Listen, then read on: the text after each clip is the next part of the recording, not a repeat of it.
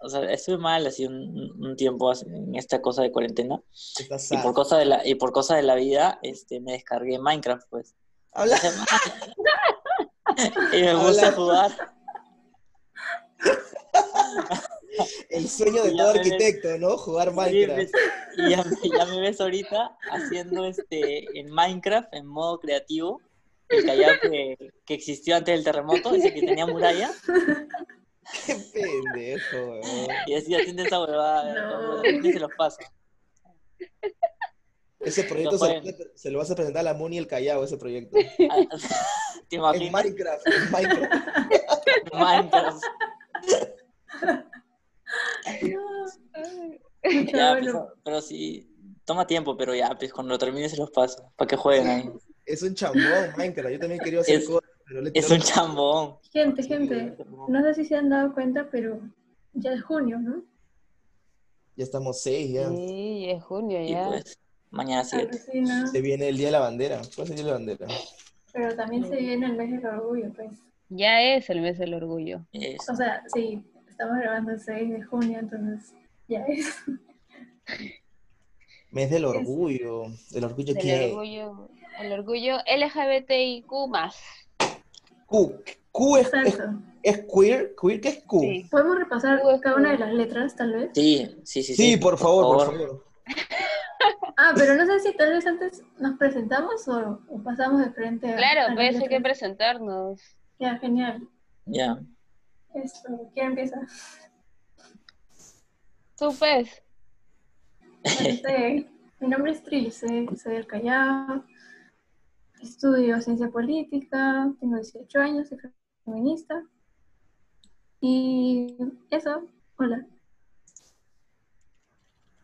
Yo soy G, tengo 26 años, estudio ciencia política, soy del Callao, de Bellavista. Hola, soy Brian, también soy Callao y tengo 26 años. No, puta madre, tengo 28. Puta madre, no. Yo soy Gabriel, me dicen Auca y tengo 28 años. Yo sí sé mi edad.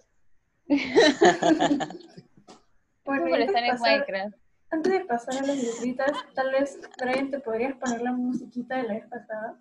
Ah, ya, voy a buscar una cosa simpática. Sí, una salsa romántica, ponte. ¿No nos van a bajar eso por copyright y eso? Si pongo salsa así. No. Lo subimos a Spotify, ahí también hay esa vaina copyright. Sí, creo que no, sí. Pero no nos lo van a bajar porque eso de música de fondo. ¿Ah, sí? Claro.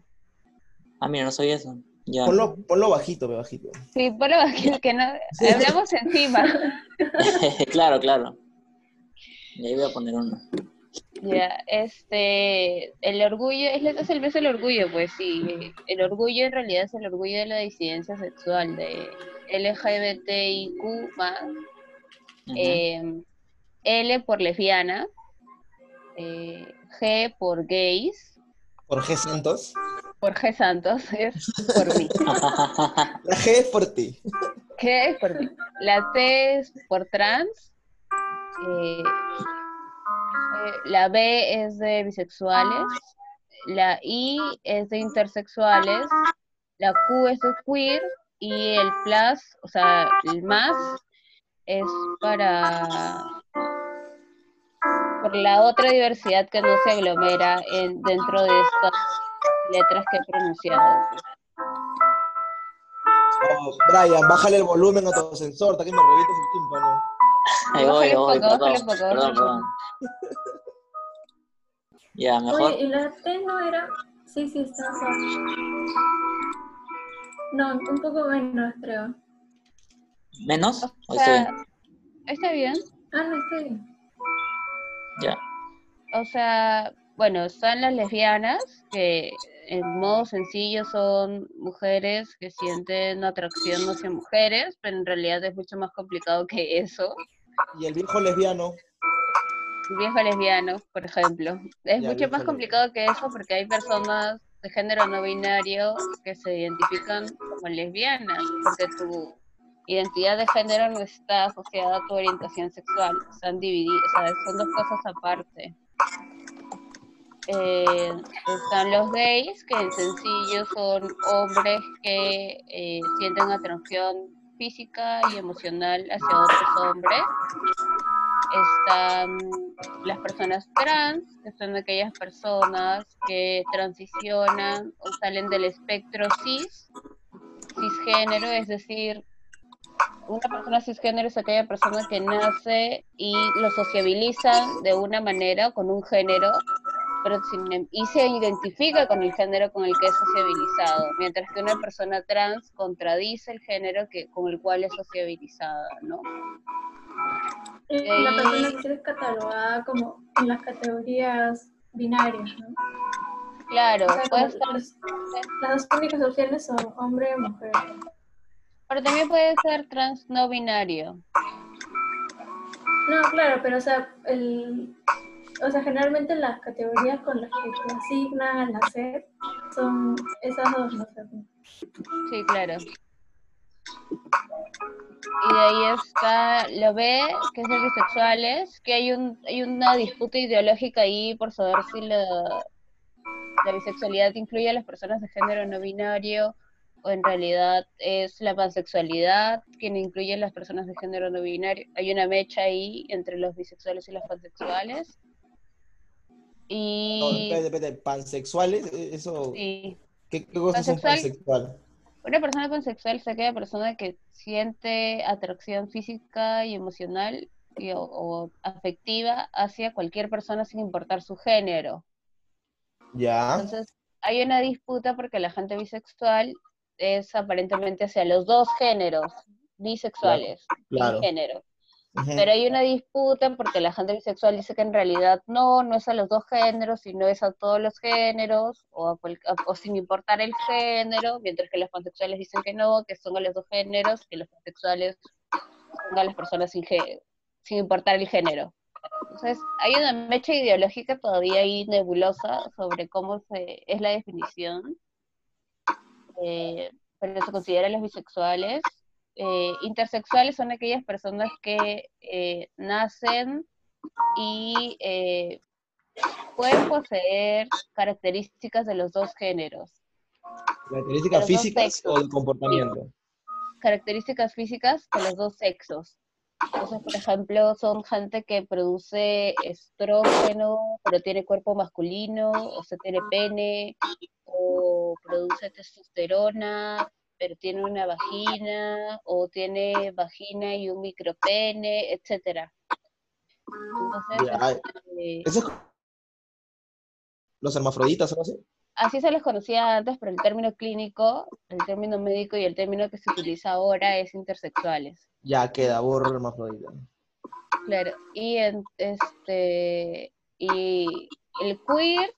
que yo no lo considero una identidad, pero mucha gente sí lo considera una identidad, es aquella identidad que escapa de las normas sociales de la cisgeneridad, o sea, del ser cisgénero y de la...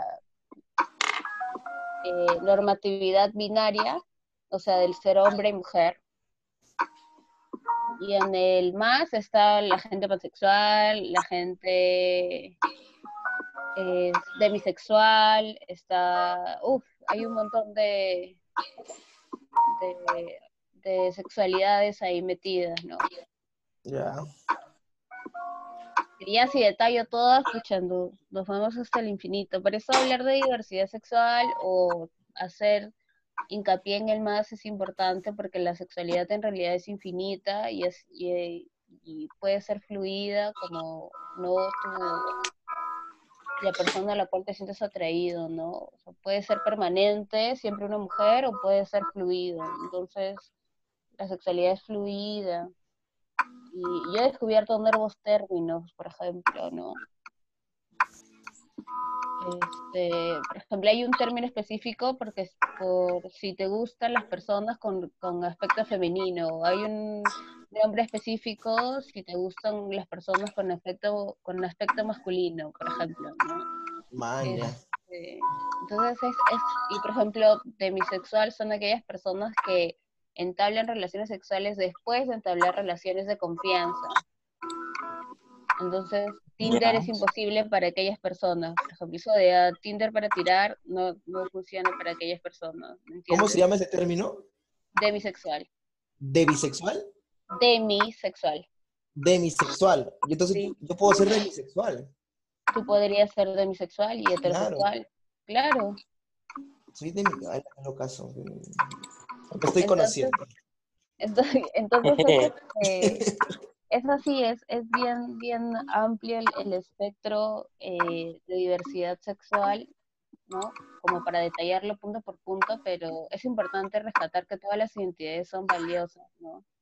Uh-huh. Y que es importante seguir luchando por los derechos civiles de las personas LGBT, ¿no? El derecho a la vida, el derecho al reconocimiento de la identidad, al desarrollo libre de la personalidad, y también los derechos civiles como el derecho a casarse, a tener un matrimonio, a formar una familia, ¿no? Y a lograr más equidad, más justicia social.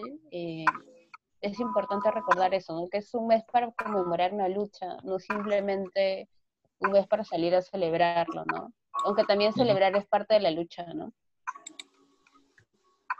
Es parte de expresarse, ¿no? Libremente, ¿no? Exacto. Y aparte, la comunidad LGBTI+ se ha caracterizado por ser una comunidad que la revolución la lleva con la celebración también, ¿no? Entonces, es importante eso. Hay una pregunta. Yo recuerdo que, no tengo muy claro, pero creo que el año pasado, el año antepasado, hubo una marcha, creo, en Callao, ¿no? Me pareció que ha sido, al menos de las que yo he visto, de las primeras manifestaciones, o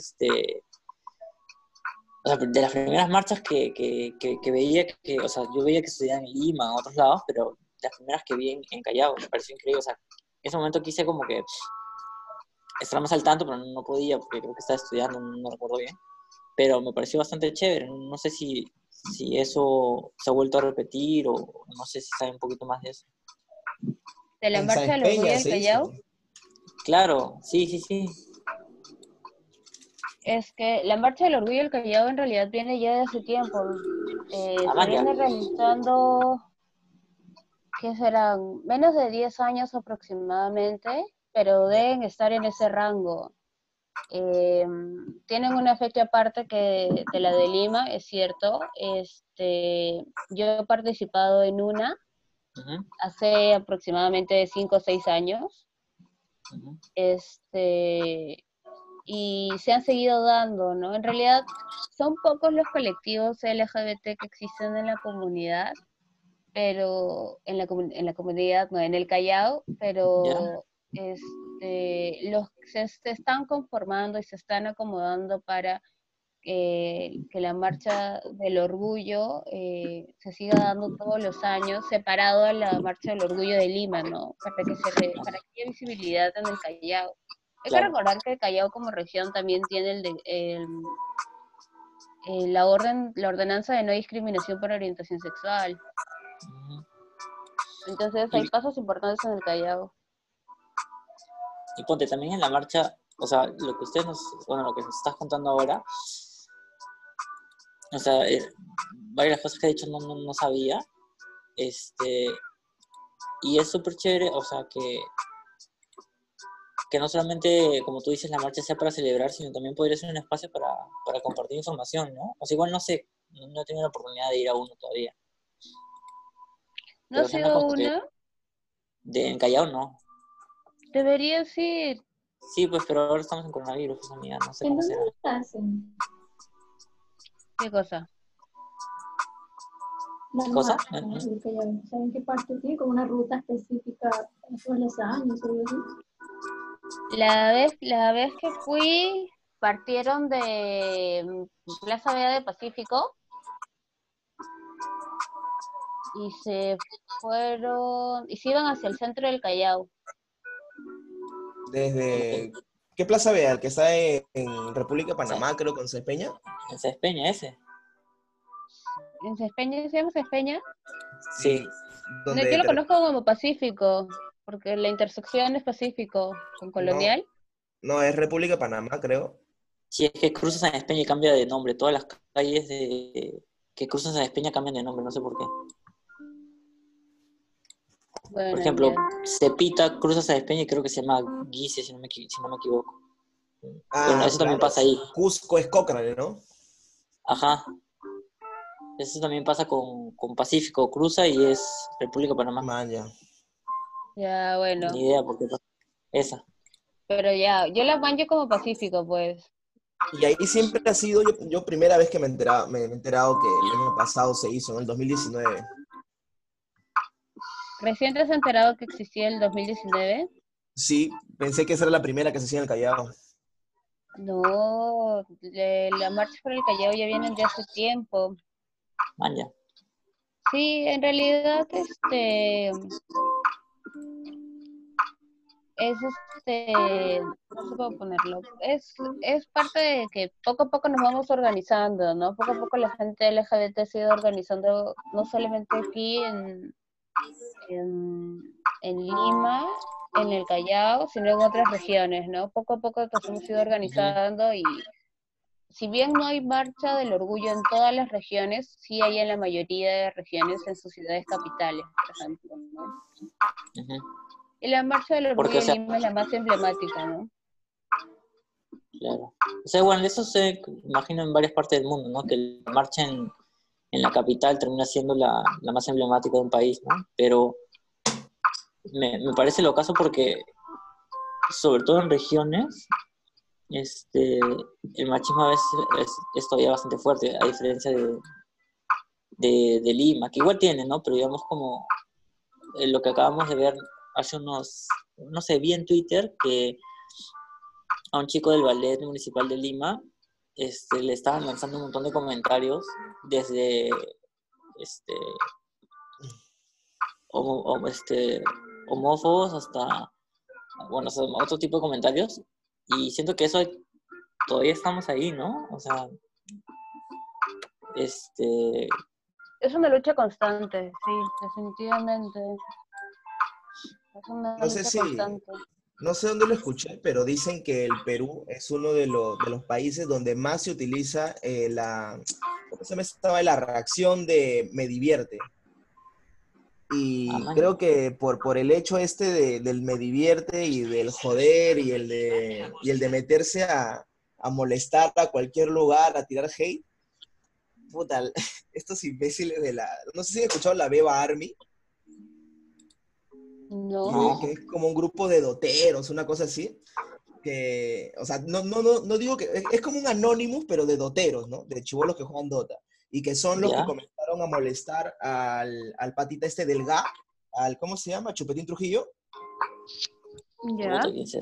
Me estoy yendo muy lejos, ¿ya? Me estoy yendo muy lejos, pero lo que voy... A lo que voy es que es un grupo de chibolos o gente que le gusta joder, que cada vez que encuentra un video que pueden explotarlo, lo hacen, ¿no? Por ejemplo, no sé si ustedes han visto el video de Wendy Zulka, donde le comienzan a decir nombres compuestos que son lisuras o son, no sé, pues por ejemplo, Elber Galarga. Yeah. Ese tipo de joda. Entonces, mismo grupo, ese mismo tipo de idiosincrasia, de forma de joder, es la que se mete a este video del patita que estaba dando clases de ballet, ¿no? Y sale todo lo peor, ¿no? O sea, por ejemplo, sale una cuenta de una... Supuestamente es una chica, ¿no? La cuenta. Y le dice cosas directamente como, oye, quiero ver tu pinga, o una cosa así, ¿no? Y también hay cuentas de hombres que le dicen, que eso sería acoso, ¿no? De la mujer, pero las cuentas de hombre ya creo que es una cosa, homofóbica, ¿no? Que le dicen, puta, que tu papá te deja hacer eso, una cosa así. Entonces... Y esto mismo pasa creo que con el racismo, que en el Perú la homosexualidad, la homofobia, el racismo, todo eso se disfraza de broma. Y cuando le dices a una persona, oye, pero ese comentario es homófobo, te va a decir, no, pero es una broma nomás, ¿no? Le dices, oye, pero ese comentario es acosador, ¿no? Como lo que le hacían al patita el Ricolás. Claro. Al Vice, no sé cómo se llama el pata. Andrés Vice. Aparecieron, justo creo que estaba preparando una torta de 3 leches. Entonces, disculpen que me ría, pero bueno. Pero, y habían chicas que le decían, no, yo quiero probar tu leche, cosas así. Entonces, si tú le preguntas, creo que a esa chica le dices, oye, pero ¿por qué le dices esas cosas? Esto es acoso, ¿no? Acoso hacia un hombre. Y le van a decir, no, pero es una broma, no es una cosa así. Entonces, eso mucho, a lo que quería llegar era que el peruano tiene mucho de eso, o tenemos mucho de eso, ¿no? De que trazar nuestro racismo, nuestra homofobia y otras clases de discriminaciones con la broma. Pero es un claro ejemplo porque tenemos hoy a la Paisana Jacinta y al Negro Mama, pues. Dale, ese es el máximo ejemplo. Exacto, o sea, y la Asociación de Mujeres Indígenas y Campesinas se han manifestado en contra, incluso Indecopi ha prohibido que la Paisana Jacinta, le ha puesto multa a Canal 2 y le ha dicho de que no debe seguir pasando a la Paisana Jacinta y aún así lo siguen pasando, manjas, y sacaron su película y toda la cagada. Sí, lo disfrazan de broma. Justo lo que ustedes dicen me hace acordar que una vez vi a... No me acuerdo qué pata que hace stand-up acá en... Bueno, que hace en Lima, más que en otros lados, ¿no? La verdad no sé, pero bueno.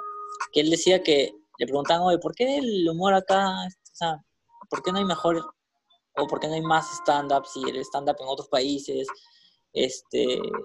hasta se ha vuelto una manera en que la gente va a ver que alguien... habla de los problemas en el país a través del humor.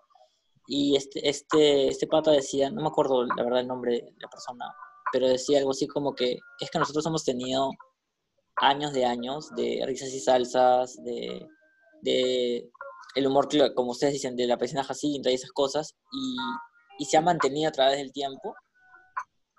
Y aparte estaba ligado también con un tema de, no, esto no sé si lo dijo él, pero digamos, estaba ligado al tema de Fujimori y la manera en la que quería manejar el país y no sé qué. Entonces hemos tenido como que 20 años de esa clase de humor y todavía no hay nadie que salga de ese humor y haga, por ejemplo, un humor crítico, político. No sé por qué acá no hay alguien que sea así como que le quiera sacar la, o sea, no le quiera sacar la vuelta al humor, porque el humor también puede ser usado para efectivamente dar un poco de crítica, ¿no?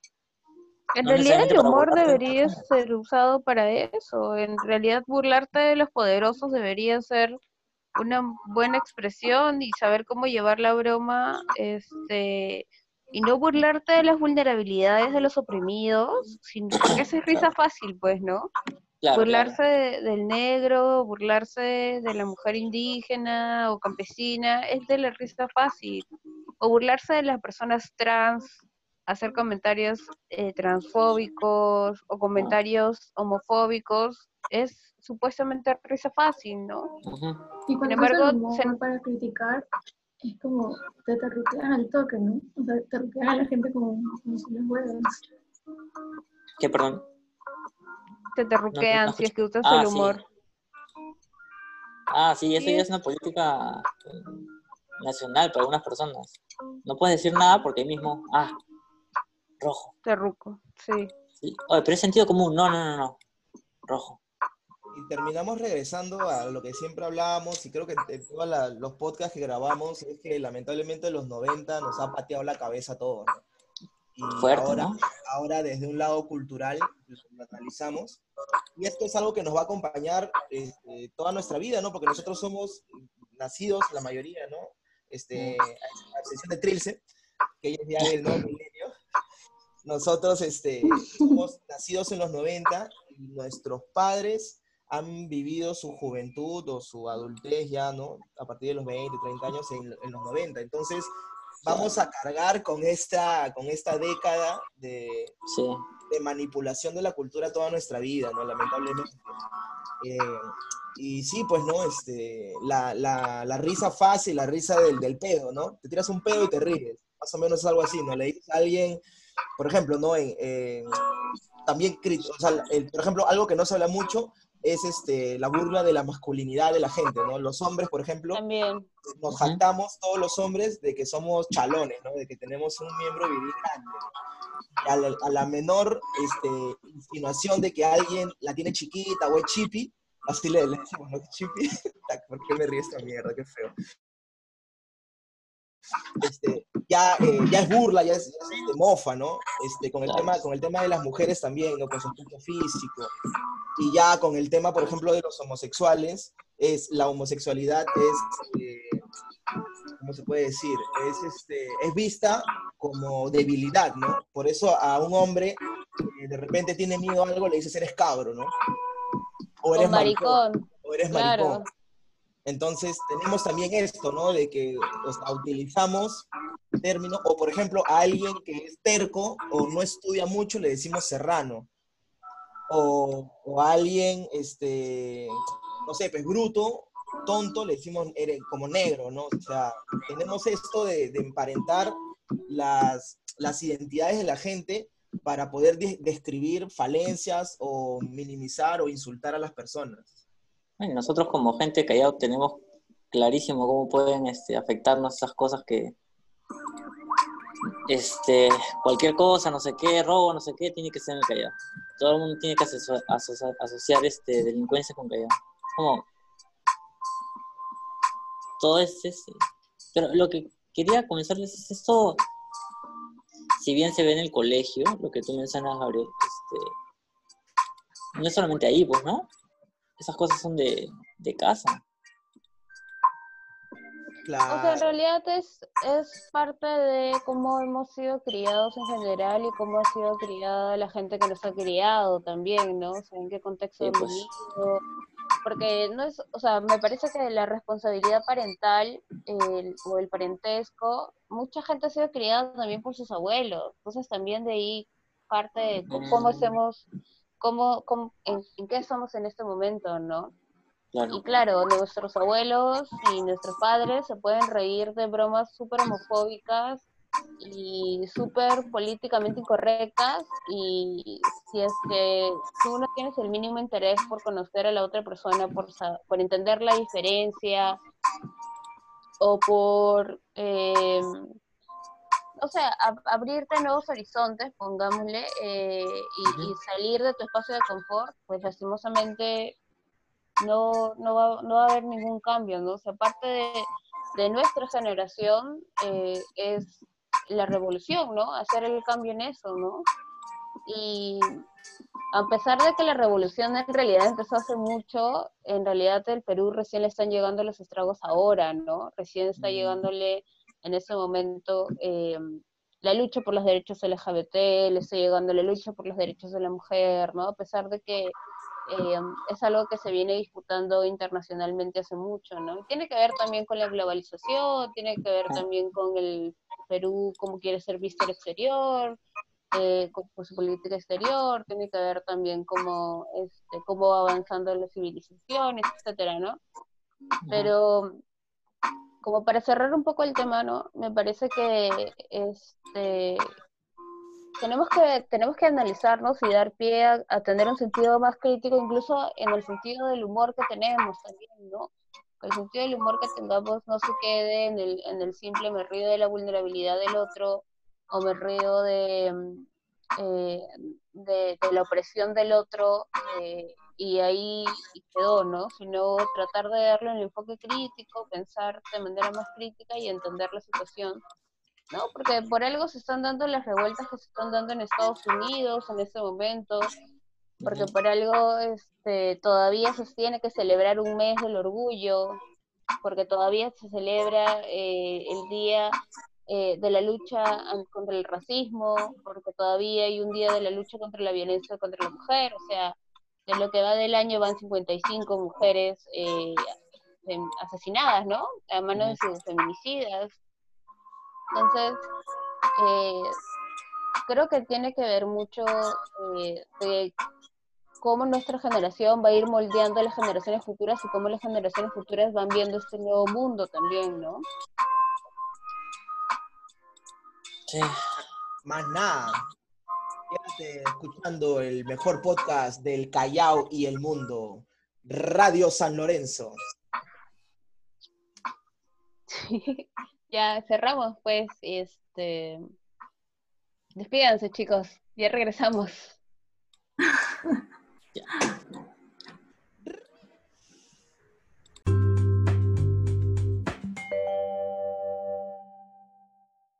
Y porque yo estaba hablando sobre que el estado de naturaleza no existía en la actualidad peruana, y él me puso, pucha, no, ¿sabes qué? No se entendía el concepto del estado de naturaleza.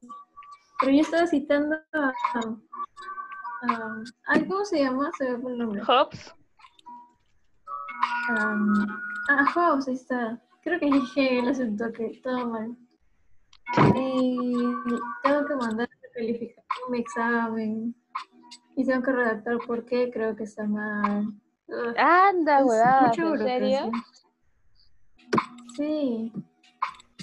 Todo por Hobbes. Y se lo mandarían por correo. Alucina, pero el pata me dice como que, ¿sabes que no me acuerdo de tu examen ahorita? Mándalo por las vías formales. Y yo, no. No hay forma. ¿De quién están hablando? ¿Quién es Hobbes, ah? ¿El bar? ¿Steve Hobbes? Un brother contractualista. La política... Sí, súper antiguo es. Que habla del estado de naturaleza. Ah, qué chévere. Pásate unos PDF, Patricia. Sí, juégate Leviatán, causa. Claro. Dale, dale. Me encontré por ahí un caso en Google, no estaba. Libérame la info. Claro, a veces los tweets que dicen, bien, esta reunión en Zoom, esa reunión en Zoom, esa clase en Zoom pudo haber sido un PDF. Sí. Esa es la... Cuando lo joden a los profesores. Sí. Profe, mejor pásame PDF. Oye, ¿de qué vamos a hablar? ¿De qué vamos a hablar? De lo que está pasando en Estados Unidos, pues, ahorita. ¿Qué pasa? The Black Movement. Oye, ¿está bien decirle a la comunidad afroamericana, o afroperuana, o afrodescendiente, negros, normal? ¿No se achoran? Ahí hay un debate, yo me quedé en el debate, no sé si el debate ha terminado, pero hay gente que se considera afrodescendiente porque uno, decir afrodescendiente es renovar sus raíces y decirse afroamericano, afroperuano, etcétera, es renovar sus raíces afro, pero aceptando el lugar en donde nació. Pero hay gente que se niega a eso y que al contrario dice que deberían referirse como personas negras o de color, principalmente porque el término afrodescendiente es un término utilizado para colonizar. Entonces, yo sé que todavía hay un debate ahí, yo me quedé en ese debate, pero políticamente, es políticamente correcto decir afrodescendiente, ¿no? Es lo más adecuado. Por ejemplo, eso también. Sí, dale. La pregunta es, tiene que ver usted, también... Después de usted. ¿Tiene que ver también con el... depende de quién lo dice o cómo lo dice? Claro, obviamente, es lo mismo que la palabra cholo, pues. Depende de quién lo dice, cómo lo dice, por qué lo dice, el contexto en el que se dice, ¿no? Tiene que ver mucho. Hay un abanico de términos para definir a grupos étnicos, bien lo casa, ¿no? Porque, por ejemplo, la palabra negro se ha utilizado despectivamente en Perú, en Latinoamérica y en Estados Unidos, bueno, me imagino que en todo el mundo, ¿no? Pero la palabra, el término negro, si bien se ha utilizado para discriminar, hay una cuestión de reapropiación, ¿no? Que tú agarras y dices, bueno, con esto me han insultado, pero ahora yo me apropio de ese término para sacar adelante a mi grupo social, ¿no? Como el caso, por ejemplo, de las putas, ¿no? Unas decían que eran trabajadoras sexuales, pero ellas decían, no, pero ¿por qué? O sea, déjame que me digan puta, ¿no? O sea, puta es lo que soy y no tiene nada de malo ser puta, ¿no? Uh-huh. Igual que el tema de los negros, ¿no? Pero sí, me imagino que debe haber alguna corriente, ¿no? De repente, no sé si más académica, pero sí de que luchan por esto de que seamos definidos como afrodescendientes. En esa línea, por ejemplo, ahí es donde viene una lucha interna que yo he tenido por algún tiempo, que es esto de que mi abuela es negra, o sea, es negra, y mi abuelo es andino, o sea, él es de Puno, de Juliaca. Entonces tengo una mezcla de etnias muy alucinante, muy fuerte.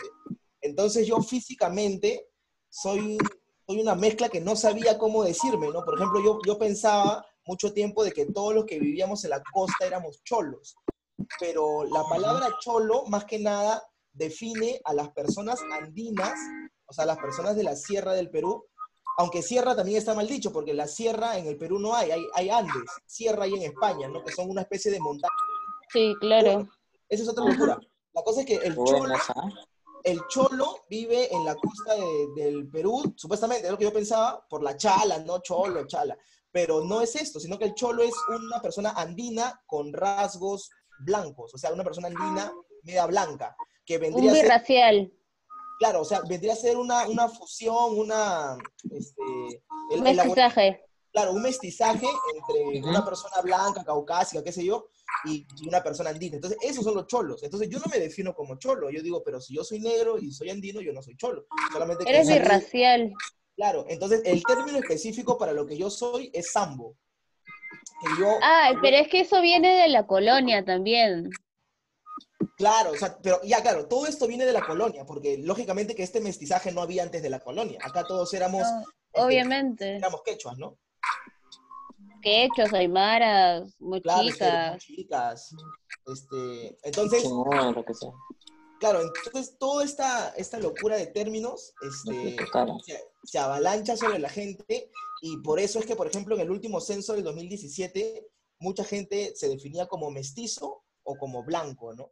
Pero había muy poca gente acá, por lo menos en Lima, ¿no? En Callao, que era capaz de decir, bueno, sí, yo soy quechua, ¿no? Porque mi familia es andina o algo así, ¿no? Y esto tiene que ver un poco por la pérdida de la cultura de este grupo étnico, ¿no? Que es algo también que... tiene que ver con que sí lo ha hecho los negros, ¿no? Con definirse como negros o como afrodescendientes. Pero eso también tiene que ver con que las colonias, para poder ser colonias y para poder colonizarlas, han tenido que pasar por un proceso de mestizaje, y el mestizaje es un proceso de discriminación también, es una idea de, bueno, ahora como todos somos mestizos, todos somos iguales, entre comillas, entonces no hay diferencias, ¿entiendes? Claro. El mestizaje es un régimen discriminatorio racista, en realidad, y es una política racista colonial. Entonces, también decir que todos somos mestizos es no reconocer la carga negativa que tiene el mestizaje dentro de colonias o países que han sido colonias de los países del primer mundo, ¿no? O de Europa. Entonces, ahorita, yo por ejemplo, en mi caso, es un poco mucho más mezclado, ¿no? Y yo no podría decir exactamente qué tipo de según el mapeo colonial que tenían, ¿no? Que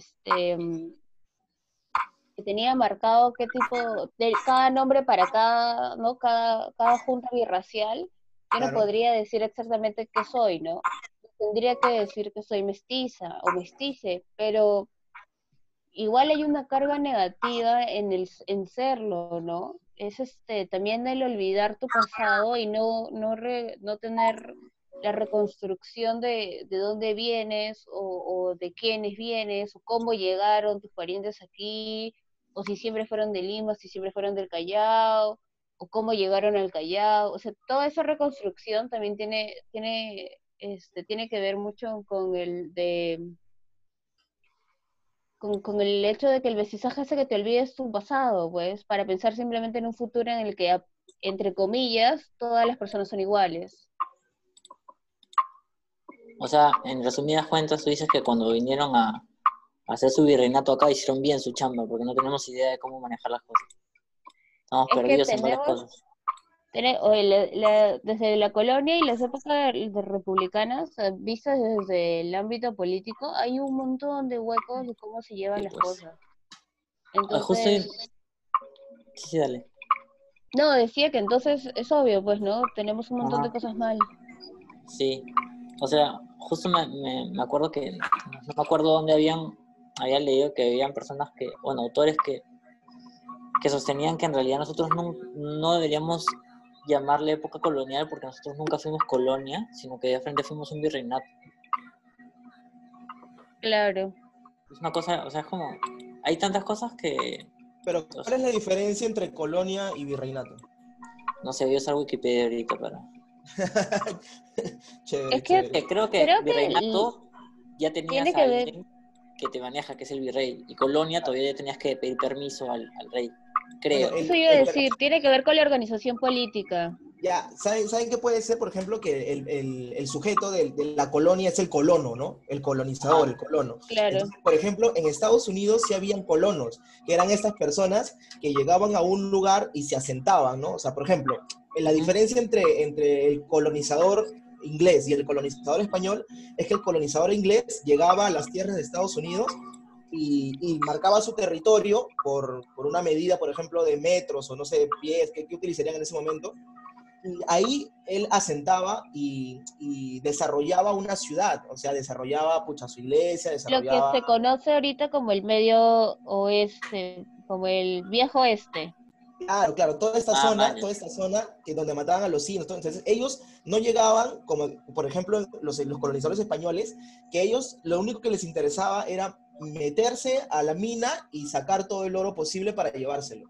O sea, no había una lógica de venir a Sudamérica, o como se conocía Abya Yala, a decir, ya, acá vamos a desarrollar una sociedad y vamos a hacer a desarrollar a estas personas, vamos a educarlas, vamos a abrir escuelas, vamos a abrir hospitales, no, o sea, su idea de ellos era simplemente venir y saquear. En Estados Unidos eso era la diferencia, ¿no? Que ellos sí tenían esa idea de desarrollar pueblos, por eso están todos estos estados, valga la redundancia, Estados Unidos, que son los que se asocian al final para poder formar su país, su nación.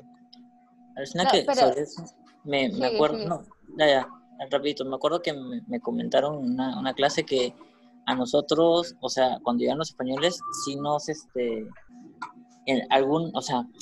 a grandes rasgos, en un momento sí se dieron cuenta de que tenían, que entender a las personas como personas, o sea, las que habían encontrado acá como personas. Obviamente, en ese momento no como iguales a ellos, pero sí como personas.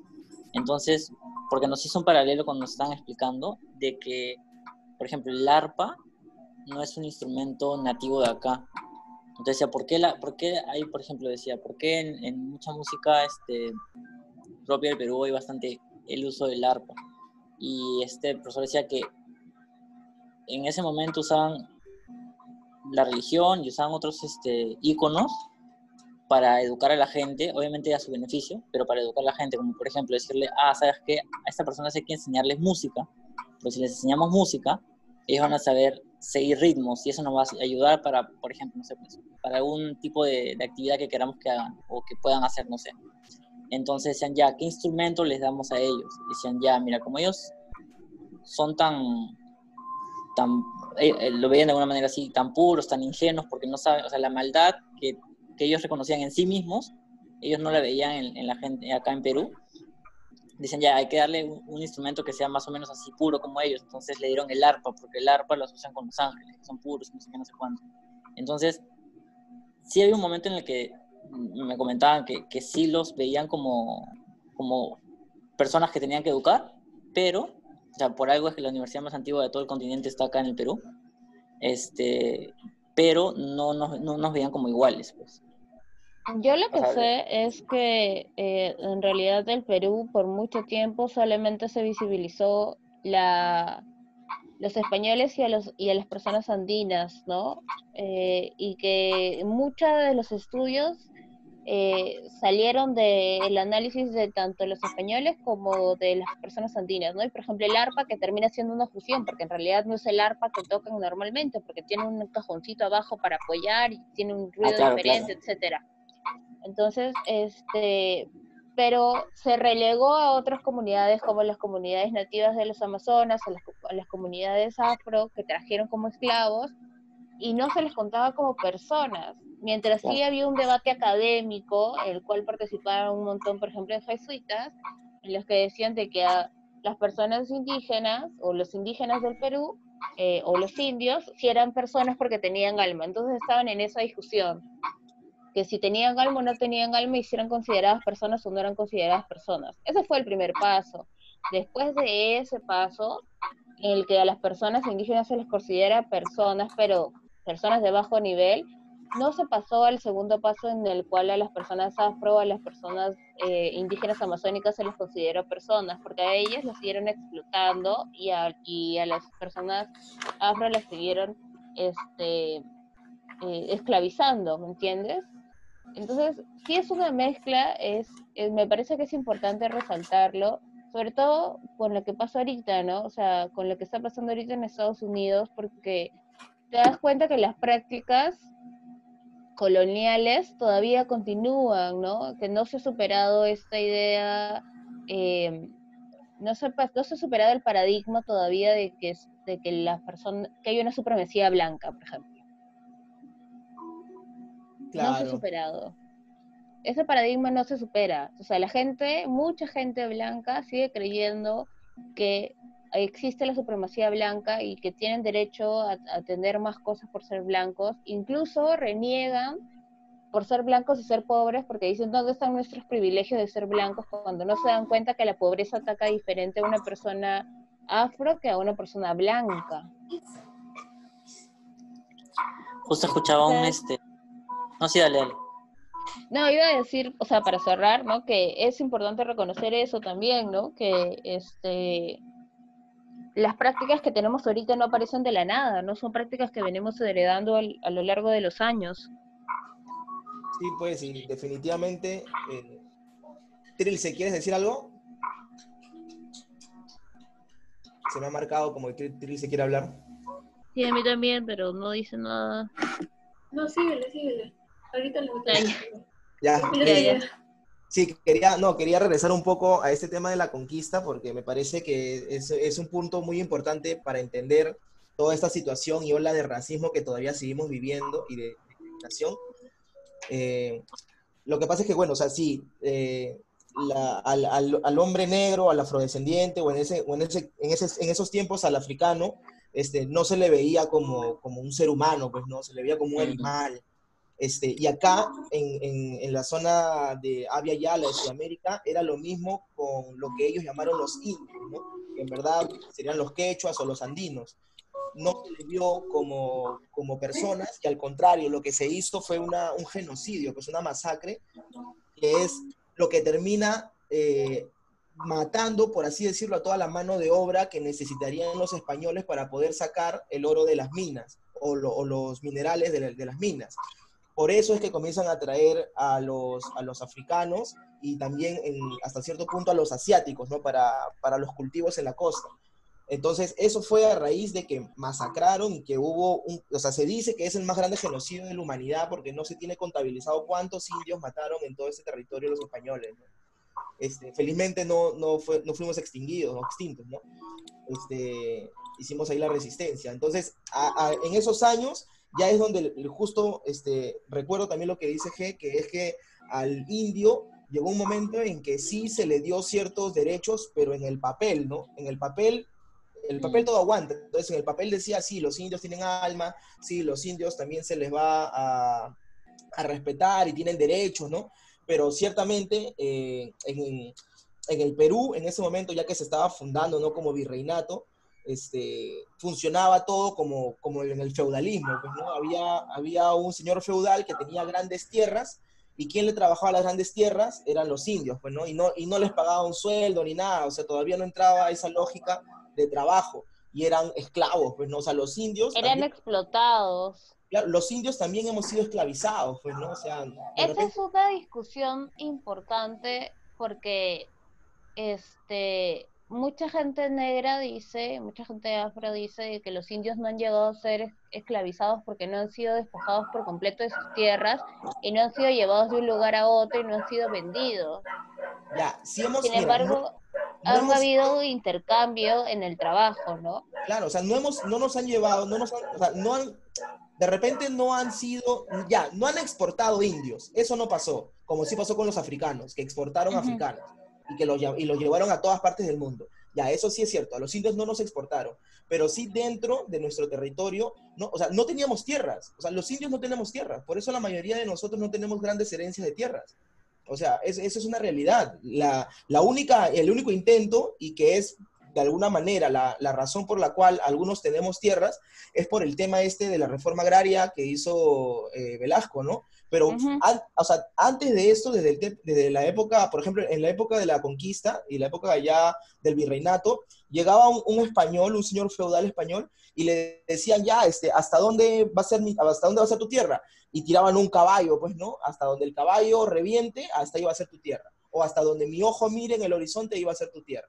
Entonces, lógicamente que cuando hacían esta repartición los españoles, despojaban a un montón de comunidades y de indígenas, andinos, como quiera decirle, de sus tierras, pues. Entonces, yo creo que sí ha habido un tema de esclavismo, pero ha sido acá, pues, ¿no? O sea, y bueno, no fuimos esclavos, sino fuimos esclavizados, ¿no? Pero eso es algo que, como tú dices, es una discusión y todavía no termina de quedar claro entre nosotros mismos o nosotras mismas de que sí, pues, ¿no? Nuestros ancestros también han sido esclavizados.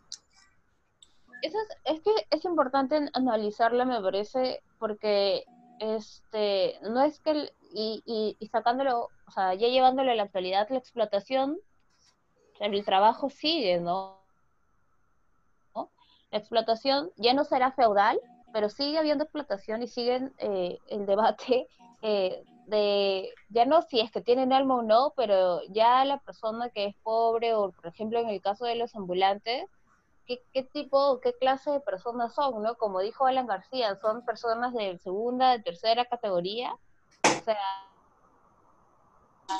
lo que nos llevó, lo que en su momento pasó en el tiempo del virreinato, y lo que ha pasado durante toda la época republicana, y lo que ha pasado con el regreso a la democracia, no es más que ha afianzado un racismo institucionalizado, y que no está dirigido solamente a las personas negras, porque en el caso de Perú está muy dirigido también a las personas andinas, está muy dirigido a las personas de la selva, y es cualquiera institucionalizado. Que no sea blanco. Uh-huh. Y a cualquiera que no sea blanco, ¿no? Está muy institucionalizado el racismo que se tiene, incluso cómo tratan los medios las noticias. Y justo hace poco escuchaba a un estudiante de San Marcos, que es de una comunidad de la Amazonía, que decía, no es la primera pandemia o el primer virus que sufrimos las comunidades de las amazónicas, porque hay que recordar que antes que llegaron los españoles no existían esos virus, y que los virus, como la viruela, mataron un montón de personas en sus comunidades. Sí. Y que los han traído los españoles desde afuera, y quienes han tenido la cura han sido ellos primeros, y han dejado que las comunidades mueran para después recién salvar las cosas que están dándose ahorita mismo. De no ser porque rondas campesinas o porque las mismas comunidades amazónicas han decidido cerrar fronteras y no dejar que nadie entre, probablemente uh-huh. el número de muertos que tendríamos sería superior al que estamos teniendo en este momento, ¿no? Porque hay un racismo institucionalizado. Eso que dices, o sea, me genera también incomodidad, porque desde el inicio, creo que también lo comentamos, al inicio era, o sea, está bien, esta pandemia con este virus, que seguramente nadie quería, no sé qué, pero sí sentí incomodidad, desazón de que, mira, si el virus hubiera empezado por gente de escasos recursos, o como estaba mencionando G, cualquier persona que no sea blanca, si hubiera empezado por ahí, la manera en que hubieran tratado la noticia hubiera sido distinta. Pero como venía de gente que venía de viajes de Europa y no sé qué, no se trató tan así. Yo digo, o sea, no es que yo quiera que lo traten mal, pero es como, estoy seguro de que si hubiera sido de otra manera, no hubieran sido tan empáticos para dar la noticia. Y eso me lleva al tema de que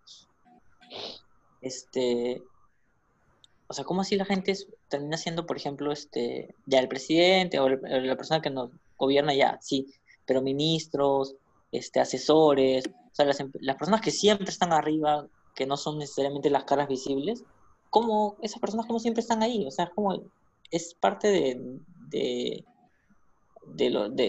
esto que siempre mencionan de las familias que gobiernan en Perú, que lo mencionan uh-huh. de una manera jocosa, así, simpática, pero en realidad eso no tendría por qué ser algo tan jocoso. Ajá, sobre todo, o sea, a ver, si hicieran las cosas bien, uno diría, ya, pues te da igual, ¿no?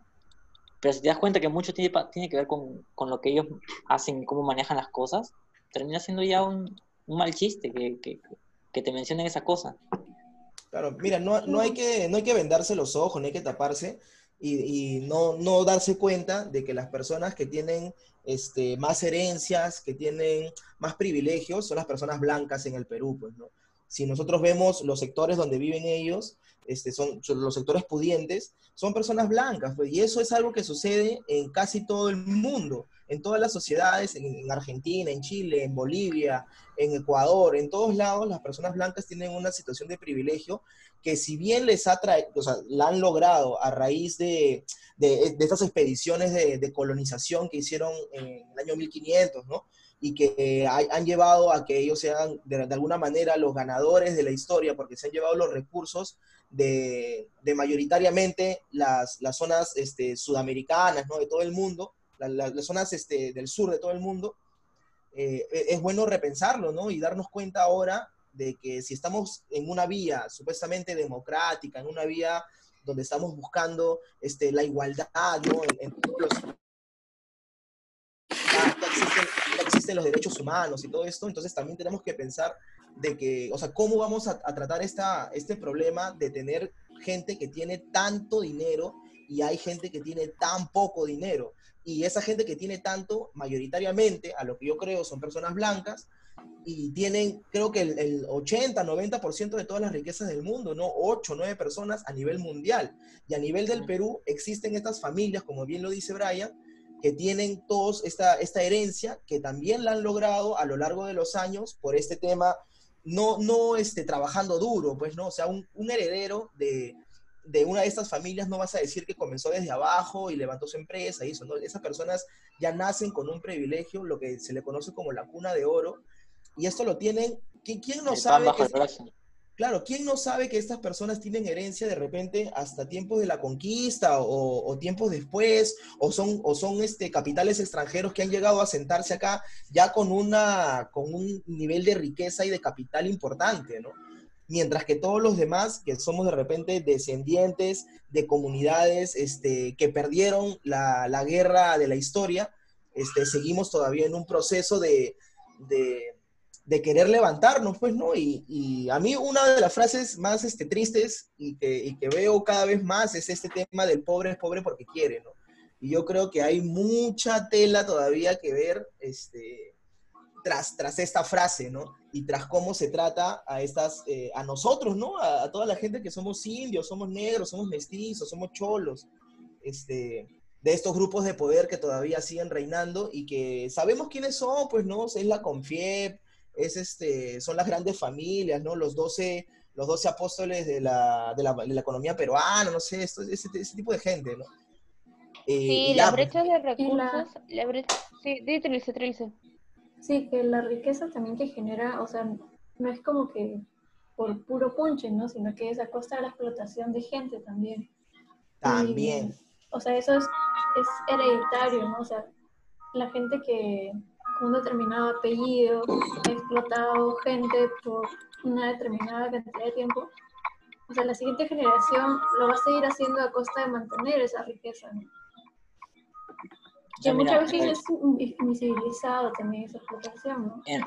En realidad, o sea, hay una cosa que justo has dicho tú, Gabriela, que me parece importante, que es como, o sea, a ver, mira, ya. Es cierto que si tú naciste en cuna de oro, no tienes la culpa de haber nacido en la situación en la que has nacido. Tienes toda la razón. Pero que encima salgas con esas frases de el pobre es pobre porque quieres, como... No es así, pues. O sea, encima de todo,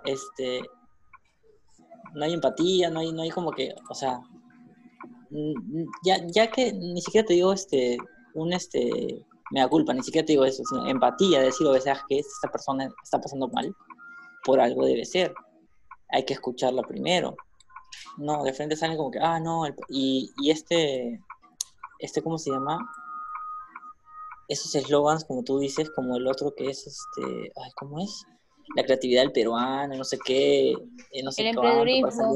Y es como, oye, se supone que el Estado existe para ¿cómo se llama?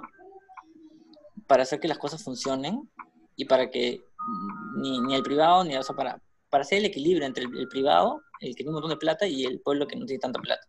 Tal pero cual, ni eso Brian, funciona. Discúlpame, pero ni eso funciona. Acá cerramos este apartado de Radio San Lorenzo, el podcast más escuchado del Callao y de la gente que tiene conciencia de clase. Más nada. Ya hablamos, gente.